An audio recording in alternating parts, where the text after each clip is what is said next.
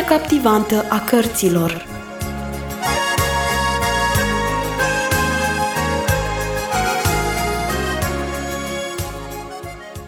Bun găsit, dragi ascultători!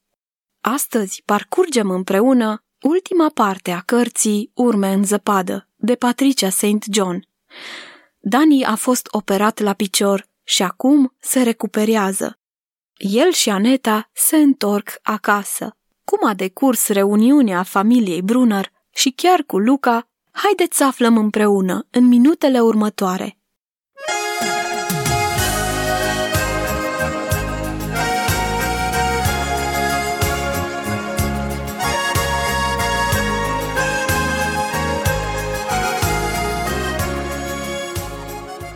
Primăvara își făcea apariția și în munți. Zăpada începea să se topească, pârâiașele deveneau torente, iar de-a lungul râului care șerpuia printre pajiști se iviră primii șofrani. Animalele care stătură în grajd atâta vreme erau dornice de pajiște și de soare. Dinspre sud începu să sufle vântul spre văi, iar brazii și toți copacii reveneau la viață primindu-și seva. Peste tot era o mireasmă plăcută. Bunica era ocupată cu curățenia de primăvară, iar tatăl cu viței nou născuți. Și era bine așa, fiind atât de ocupați, dorul după copii era mai puțin simțit. Cu toate acestea, de fiecare dată când priveau vițelușul cu nasul roz, se gândeau la Dani. Bunica, fiind atât de neputincioasă, în timp ce făcea curățenia de primăvară, era nevoită să se așeze pe un scăunel ca să se odihnească, pe jumătate visând. I se părea că aude troncănitul neregulat al unui pantof și al unei cârje care țopăia pe trepte. Pe lângă acestea, auzea cântecul vesel al unui băiețel voios. Apoi revenea din nou la trista realitate și se întreba pentru a suta oară. Cât va mai dura oare până ce copiii se vor întoarce? Și Luca simțea lipsa celor doi. Niciodată nu se întâmpla să facă drumul de întoarcere spre casă, fără să dorească să fie și Aneta cu el. La școală acum nu mai era singur și nici nefericit. Prin curajoasa lui călătorie în noapte, dovedise întregului sat că el regreta cu adevărat fapta lui din anul trecut, iar elevii îl socoteau din nou ca unul dintre ai lor. Luca însuși s-a schimbat. Din noaptea în care el își deschise inima Domnului Isus, știa că și unele lucruri se vor schimba Vechea lui pornire spre furie, lenea și nemulțumirea nu-și mai găseau loc în inima lui, care acum era deschisă iubirii lui Isus. Citirea zilnică a Bibliei și rugăciunea îl ajutau să rămână aproape de Mântuitor, iar dragostea lui Isus biruiau nervii și lenevia lui. Cu timpul, el deveni un alt băiat, care putea suferi să fie tachinat și care nu se mai supăra atunci când îndeplinea și alte munci neplăcute. Deseori, după terminarea cursurilor școlare, mergea la bunica și o ajuta la curățenie. În felul acesta se atașară unul de altul, în așa fel încât bunica nu știa cum s-ar fi descurcat fără el. Luca îi tăia lemne, îi făcea cumpărăturile, îi aducea poșta din sat. De fapt, acest lucru îl făcea cu plăcere, căci în majoritatea cazurilor scrisorile veneau de la Aneta, iar el le citea imediat. Uneori era și câte un desen executat de Dani. Bunica păstra desenele lui Dani în Biblie și câteodată le împrăștia pe masă și privea la ele cu drag. Către sfârșitul primelor două luni, poseda o colecție întreagă cu următoarele inscripții. Eu în pat. Eu nu mai sunt în pat. Eu și caprele. Eu și medicamentele rele. Eu și infirmiera. Eu și Aneta. Eu și pisicuța albă. Bunica găsi aceste desene foarte promițătoare Numai că la ultima, Luca se osteni destul de mult ca să descifreze care era acel eu și ce era pisicuța albă. Plecarea vechiului lui prieten de la munte era o mare pierdere pentru Luca. Bătrânul sculptor se pregătea să-și părăsească căsuța și să se mute la fiul său în oraș. În ziua plecării, Luca se urcă până la el pentru a-i face o vizită de rămas bun. Bătrânul dărui caprele, găinile și chiar și pisica țăranilor din sat, iar sculpturile le-a vândut aproape pe toate. Căsuța însă dorea să rămână închisă și să aștepte mereu după el.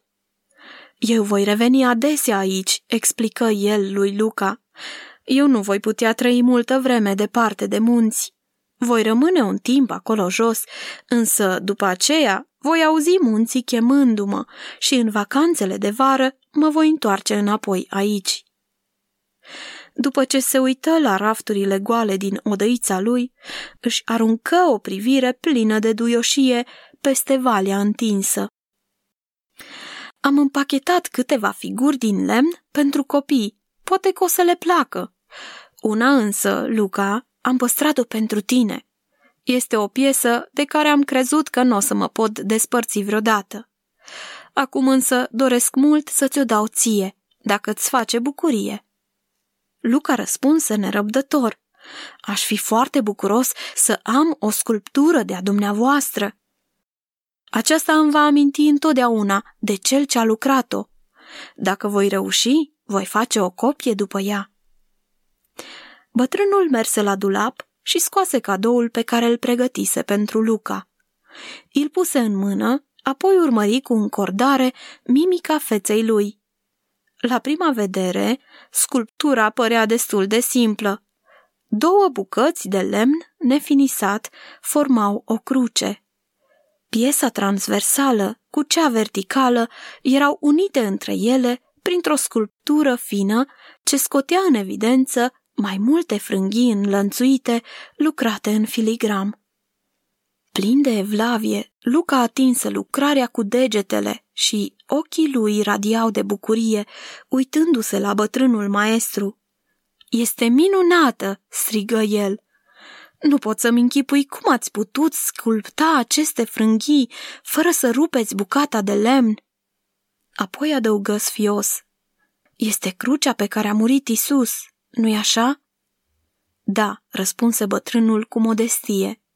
Am sculptat-o în noaptea în care stăpânul meu a murit. În acea noapte, el mi-a vorbit despre dragostea și îndurarea lui Dumnezeu. În acea noapte, am crezut că și eu pot fi iertat. Am vorbit odată împreună despre iubire. Crucea este locul unde dragostea este desăvârșită. Luca asculta cu mare atenție.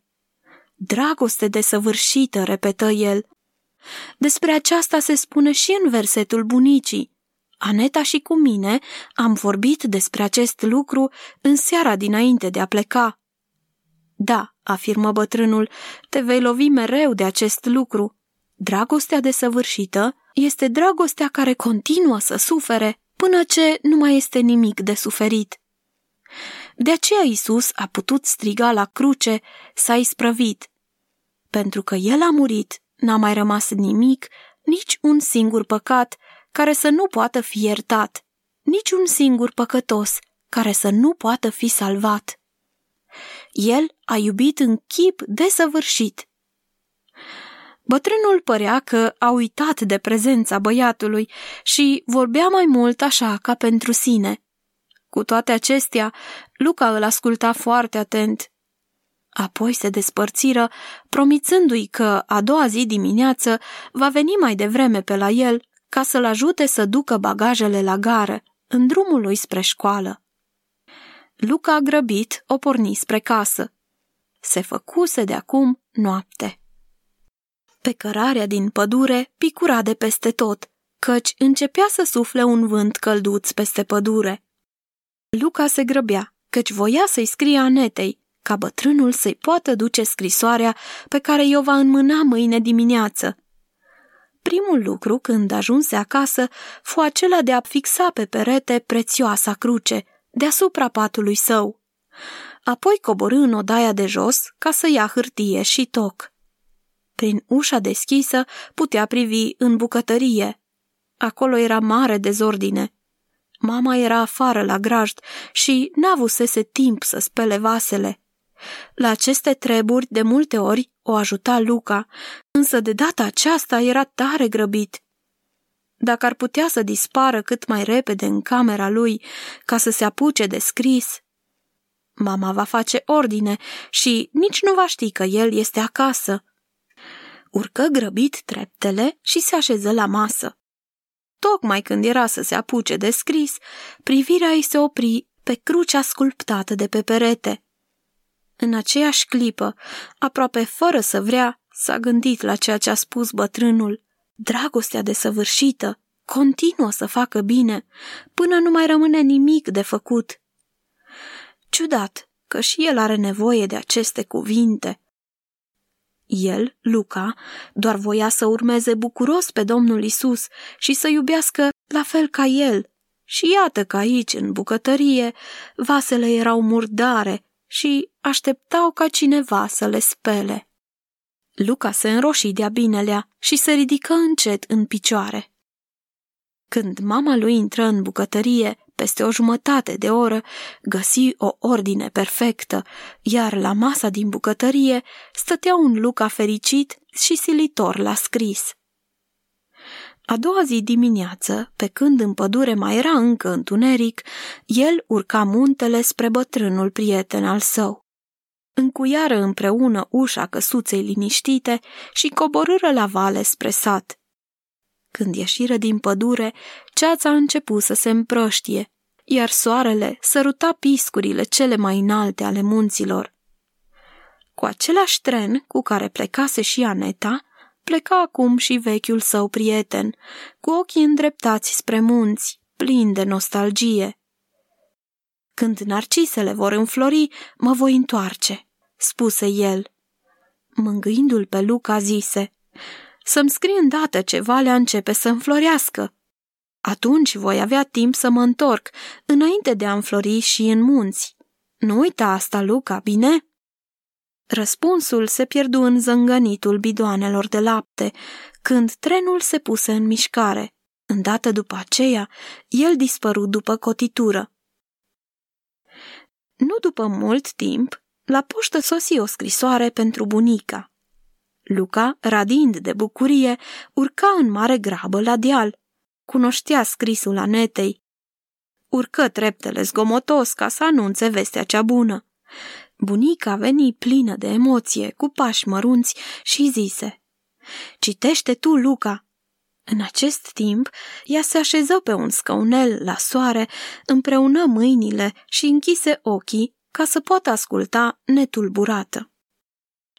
Era o scrisoare foarte scurtă, iar Luca a citit-o dintr-o răsuflare.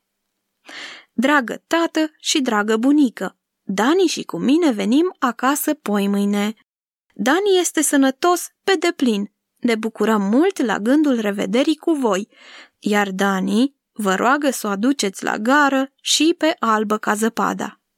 Cu dragoste, a voastră Aneta. Erau și câteva cuvinte scrise de doamna Sutter cu datele exacte ale sosirii și o operă de-a lui Dani intitulată Eu în tren la întoarcerea acasă.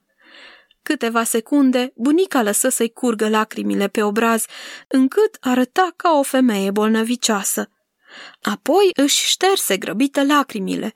De data aceasta arăta ca o femeie în toate puterile, căci doar avea multe de făcut.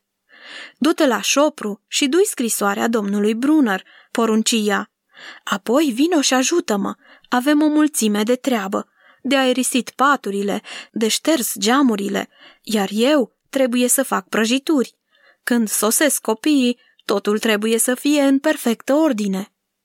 Când tatăl primi știrea, doar spuse, hm, și se scărpină după urechi. Plecă apoi în pădure, unde rămase multă vreme. Urmă o nouă zi frumoasă de primăvară cu cer senin. Luca se simțea fericit, căci astăzi nu avea școală. Se sculă odată cu răsăritul soarelui și se duse să caute ciuboțica cucului, degetăruți și ghiocei. Le aranjă frumos într-un vas și le așeză pe masa din balcon. Porni apoi spre gară. Mergea încet și gânditor, căci avea multe de cugetat. Domnul Brunner voia să o ia și pe bunica și pe albă ca zăpada, să le ducă cu căruța la gară. Parcă niciodată n-a mai fost o zi de primăvară ca aceasta. Pajiștile care până acum fuseseră sub zăpadă și îngălbenite, acum străluceau de un verde proaspăt. Văzduhul răsuna de zângănitul vesel al tălângilor, de la gâtul vacilor eliberate din închisoarea iernii. Toate trăiau bucuria primăverii și a libertății redobândite. Iezișorii zburdau pe câmpii, iar sturzii cântau în copaci. Pădurile aveau un farmec atrăgător, iar piscurile albe se profilau puternic pe cerul albastru. Într-o zi ca și aceasta, anul trecut, Dani s-a prăbușit, se gândi Luca. Ce zi trist a fost aceea! Amintirea aceasta aruncă o umbră peste buna lui dispoziție. Era doar vina lui că Aneta și Dani au fost nevoiți să plece. Poate, cine știe, nici nu se vor bucura atât de mult să-l vadă din nou. Cei drept, Aneta a scris că Dani este sănătos, însă parcă lui nu-i venea să creadă. Luca era foarte emoționat ajungând la gară. Băgă mâinile în buzunare și se rătrăsese la o parte. Se cam temea să-i vadă și și-ar fi dorit să nu fi venit până aici. Pe micul peron al gării erau o mulțime de oameni, încât era supraaglomerat. Trenul trebuia să apară printre munți. Bunica se necăjea cu albă ca zăpada care se pregătea să fugă de-a lungul liniei ferate înaintea trenului. Vine!" strigă tatăl. Toți cei din față se înghesuiră înainte. Toți în afară de Luca. El se simțea mai fricos ca niciodată. Trenul sosi, iar Aneta și Dani stăteau la geam înfierbântați de emoție, făcând semn din mâini. Dani cuprinse cu o privire tot grupul de față bine cunoscut lui. Atunci îl zări pe Luca stând mai deoparte și se întreba de ce oare. El era fericit și inima lui, plină de dragoste, bătea pentru fiecare în parte din cei ce se aflau acolo și era nerăbdător să-i îmbrățișeze pe toți. El sări din tren, își făcu loc prin mulțime și alergă de-a dreptul la Luca. Uite, Luca!" strigă el, sunt iarăși sănătos. Doctorul tău m-a făcut sănătos și eu pot să alerg de parcă n-aș fi fost niciodată în prăpastie.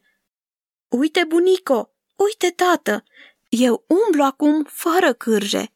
Uite, albă ca zăpada, aici e puișorul tău, albă ca zăpada, părea că nu-și mai recunoaște odrasla.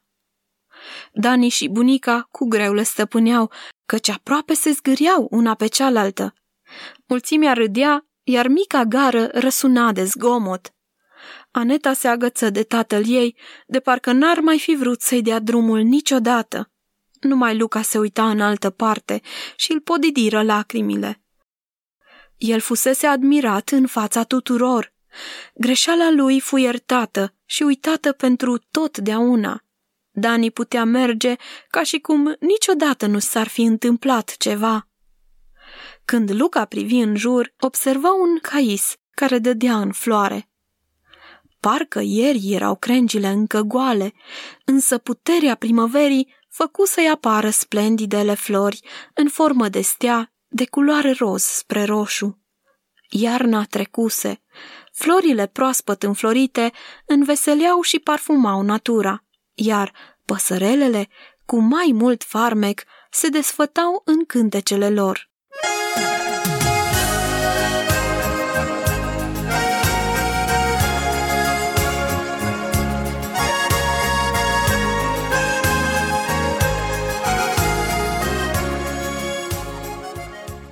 Am ajuns la finalul cărții, bucurându-mă mult că v-am fost alături în munții Elveției, unde i-am cunoscut pe Aneta, Dani și pe Luca. Bineînțeles, împreună cu cei din jurul lor. Chiar dacă povestirea s-a încheiat aici, noi continuăm călătoria noastră în lumea captivantă a cărților. De aceea, vă invit și data viitoare, când vom începe o nouă carte. Vă las în grija Tatălui Ceresc. Pe curând! În lumea captivantă a cărților